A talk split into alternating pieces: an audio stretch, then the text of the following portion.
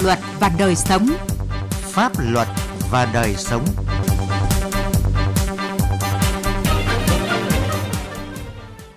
Xin kính chào quý vị và các bạn. Chương trình Pháp luật và đời sống hôm nay có những nội dung đáng chú ý sau. Tiếp tục đẩy mạnh cải cách tư pháp, trao thêm quyền cho cơ quan thực hiện quyền tư pháp và đảm bảo cao hơn cho tính độc lập trong hoạt động của cơ quan tư pháp. Nâng cao chất lượng xây dựng ban hành văn bản quy phạm pháp luật đòi hỏi từ thực tế. Ai tiếp tay cho hàng loạt vi phạm lấn chiếm hồ đập tại Đắk Lắk. Pháp luật đồng hành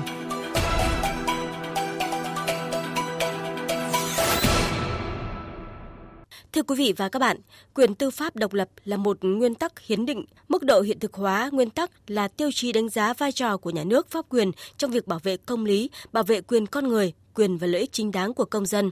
Trong những năm qua, quyền tư pháp độc lập đã được Đảng và Nhà nước ta quán triệt và đảm bảo thực hiện khá hiệu quả, song vẫn chưa thực sự đáp ứng được đòi hỏi của thực tiễn đặt ra. Điều này đặt ra yêu cầu phải tiếp tục đẩy mạnh cải cách tư pháp, trao thêm quyền cho cơ quan thực hiện quyền tư pháp và đảm bảo cao hơn cho tính độc lập trong hoạt động của cơ quan tư pháp. Sĩ Lý, phóng viên Đài Tiếng Nói Việt Nam có bài đề cập nội dung này. Trong các nghị quyết 08 năm 2002 và nghị quyết 49 năm 2005 của Bộ Chính trị về chiến lược cải cách tư pháp xác định bảo đảm vị trí trung tâm của tòa án trong hệ thống tư pháp hoạt động xét xử là trọng tâm. Hiến pháp năm 2013 đã xác định rõ tòa án nhân dân thực hiện quyền tư pháp thông qua chức năng xét xử tòa án nhân dân thực hiện nhiệm vụ bảo vệ công lý, bảo vệ quyền con người, quyền công dân, bảo vệ chế độ xã hội chủ nghĩa, bảo vệ lợi ích của nhà nước, quyền và lợi ích hợp pháp của tổ chức cá nhân. Theo nhiều chuyên gia, đây là những điểm mới có sự đột phá về quyền tư pháp và thực hiện quyền tư pháp trong xây dựng nhà nước pháp quyền.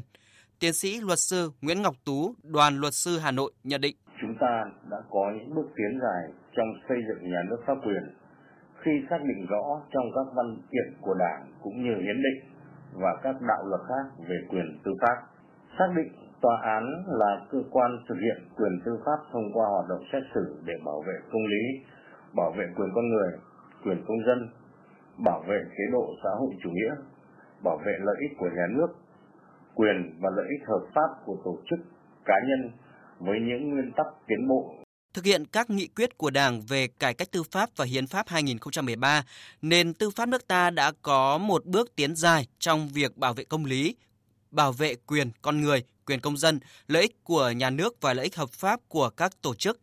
Tuy nhiên, công tác cải cách tư pháp vẫn còn không ít những hạn chế và bất cập như còn có cách hiểu chưa thống nhất về nội hàm tư pháp, quyền tư pháp, cơ quan tư pháp, độc lập tư pháp, vân vân.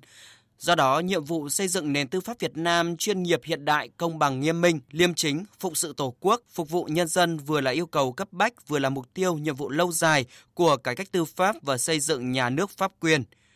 Chủ tịch nước Nguyễn Xuân Phúc, trưởng ban chỉ đạo xây dựng đề án chiến lược xây dựng và hoàn thiện nhà nước pháp quyền xã hội chủ nghĩa Việt Nam đến năm 2030 định hướng đến năm 2045 nêu rõ, trong bối cảnh toàn cầu hóa, hội nhập quốc tế, kinh tế số, xã hội số và tác động sâu rộng của cuộc cách mạng công nghiệp lần thứ tư đến mọi mặt đời sống xã hội, yêu cầu cấp thiết đặt ra là tiếp tục cải cách mạnh mẽ nền tư pháp Việt Nam, một trong những vấn đề trọng tâm của đề án chiến lược xây dựng và hoàn thiện nhà nước pháp quyền xã hội chủ nghĩa Việt Nam. Thì tôi xin nhắc lại nghị quyết 49 Bộ Chính trị đặt trọng tâm cải cách tư pháp là tòa án là trung tâm,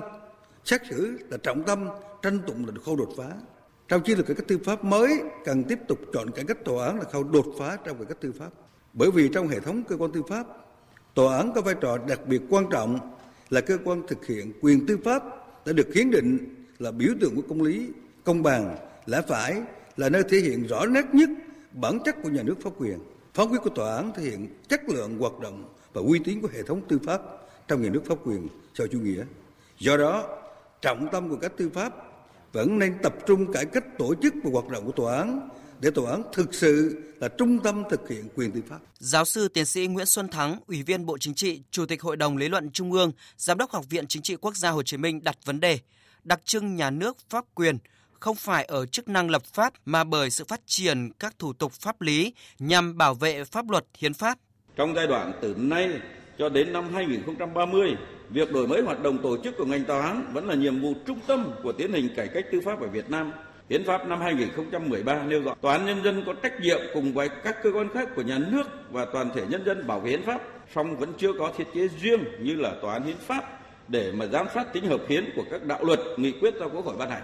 Do đó về lâu dài nên cái nếu đề xuất phương án giao việc này cho tòa án nhân dân tối cao.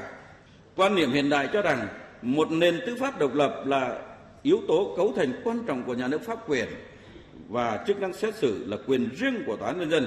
Theo đó, sự độc lập và chỉ tuân theo pháp luật của thẩm phán và hội thẩm nhân dân là yếu tố đảm bảo quan trọng của công lý. Trong một nhà nước pháp quyền thì hoạt động của tòa án, cơ quan thực hiện quyền tư pháp phải thực sự độc lập ở nhiều chiều, nhiều khía cạnh và bao trùm tất cả các giai đoạn, các khâu trong hoạt động của mình, chứ không chỉ có thẩm phán và hội thẩm độc lập trong xét xử.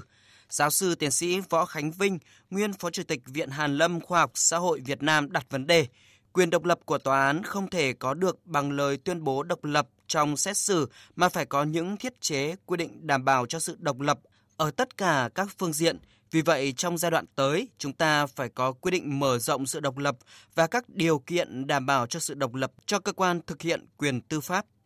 Phải mở rộng tính độc lập của quyền tư pháp. Thứ nhất là độc lập về vị trí, vai trò trong cơ chế quyền lực nhà nước. Thứ hai là độc lập về quyền năng. Thứ ba là độc lập về chủ thể thực hiện là tòa án và độc lập về thẩm phán và hội thẩm nhân dân và độc lập mỗi cấp xét xử độc lập về thước thức thực hiện quyền là tố tụng để độc lập trong việc đưa ra phán quyết là bản án và quyết định và đặc biệt độc lập ở nghĩa là từ chịu trách nhiệm trước công lý và trước pháp luật và độc lập ở nghĩa là nghiêm cấm mọi sự can thiệp cũng như các hoạt động khác của nhà nước phải đặt dưới sự kiểm tra giám sát của nhân dân, công luận và của các cơ quan nhà nước khác, nhưng không phải vì thế mà có thể can thiệp vào nguyên tắc độc lập của tòa án, làm ảnh hưởng đến các quyết định của tòa án. Một xã hội tốt đẹp đòi hỏi phải có các thể chế pháp lý vô tư và công bằng. Điều này có nghĩa là phải đảm bảo sự độc lập trong quá trình ra quyết định của tư pháp, không bị chi phối bởi sự can thiệp của bất kể chủ thể nào. Đồng thời, các hoạt động của cơ quan lập pháp và cả hành pháp cũng phải đặt trong vòng xét xử của tòa án.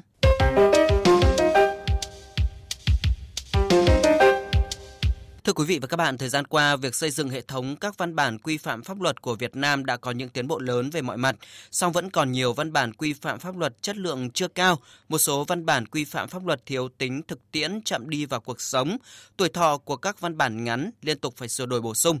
Thực tế đó cho thấy nâng cao chất lượng văn bản quy phạm pháp luật đang trở thành vấn đề bức thiết trong giai đoạn hiện nay. Đề cập nội dung này, Tiến Anh, phóng viên Đài Tiếng Nói Việt Nam có bài viết Nâng cao chất lượng văn bản quy phạm pháp luật đòi hỏi từ thực tiễn.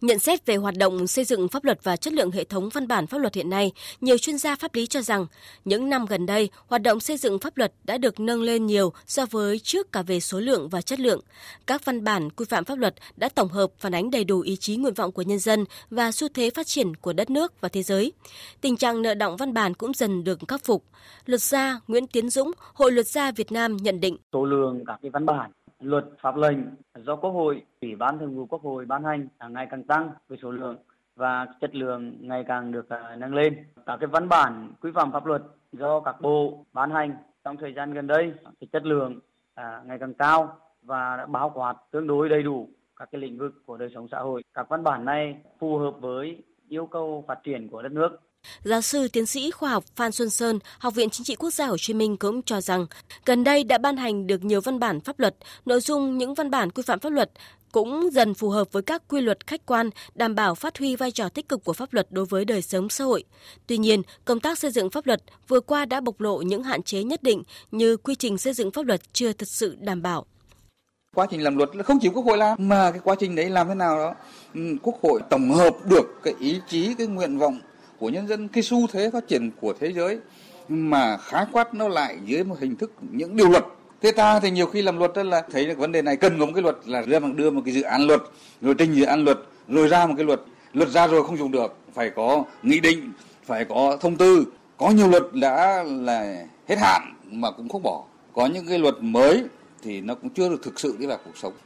Bàn về quy trình và chất lượng xây dựng văn bản quy phạm pháp luật hiện nay, tiến sĩ Hoàng Ngọc Giao, Viện trưởng Viện Nghiên cứu Chính sách và Pháp luật Phát triển cho rằng, muốn có hệ thống luật tốt, chúng ta cần phải thay đổi tư duy làm luật, đầu tư nhiều hơn cả về nhân lực, nguồn lực cho hoạt động xây dựng pháp luật, chú trọng hơn nữa đến các điều kiện thực tế và tham vấn ý kiến của người dân, chuyên gia một cách thực chất hơn. Đừng làm luật là chạy theo kế hoạch, hãy làm luật theo nhu cầu thực tế của cuộc sống. Cái thứ hai là phải có kinh phí làm luật cho đến nơi đến chốn cái thứ ba, con người làm luật, kể cả bên chính phủ lẫn bên quốc hội cần phải có được đào tạo những cái lý thuyết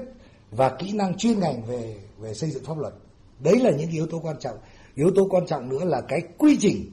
làm luật, mặc dù chúng ta có luật ban hành văn bản quy phạm pháp luật, nhưng cái quy trình đó theo tôi nó vẫn rất là hời hợt, vẫn rất là hình thức chưa ổn. Và đặc biệt là trong quá trình làm luật, phải tham vấn ý kiến của những đối tượng chịu tác động. Các chuyên gia một cách thực sự để nâng cao chất lượng các văn bản quy phạm pháp luật, các cơ quan có thẩm quyền ban hành văn bản quy phạm pháp luật cần chấp hành nghiêm túc quy trình xây dựng văn bản quy phạm pháp luật. Đặc biệt, cần tăng cường đào tạo, chấn chỉnh và nâng cao nhận thức, năng lực, trình độ chuyên môn, tính chuyên nghiệp và trách nhiệm cá nhân của đội ngũ tham gia soạn thảo văn bản. Đồng thời phát huy dân chủ, huy động sự tham gia tích cực của nhân dân, các chuyên gia vào quá trình thảo luận và phản biện chính sách để có thể truyền tải đầy đủ chính sách, nội dung chính sách, đảm bảo tính hợp hiến, hợp pháp, minh bạch và dễ tiếp cận của hệ thống pháp luật.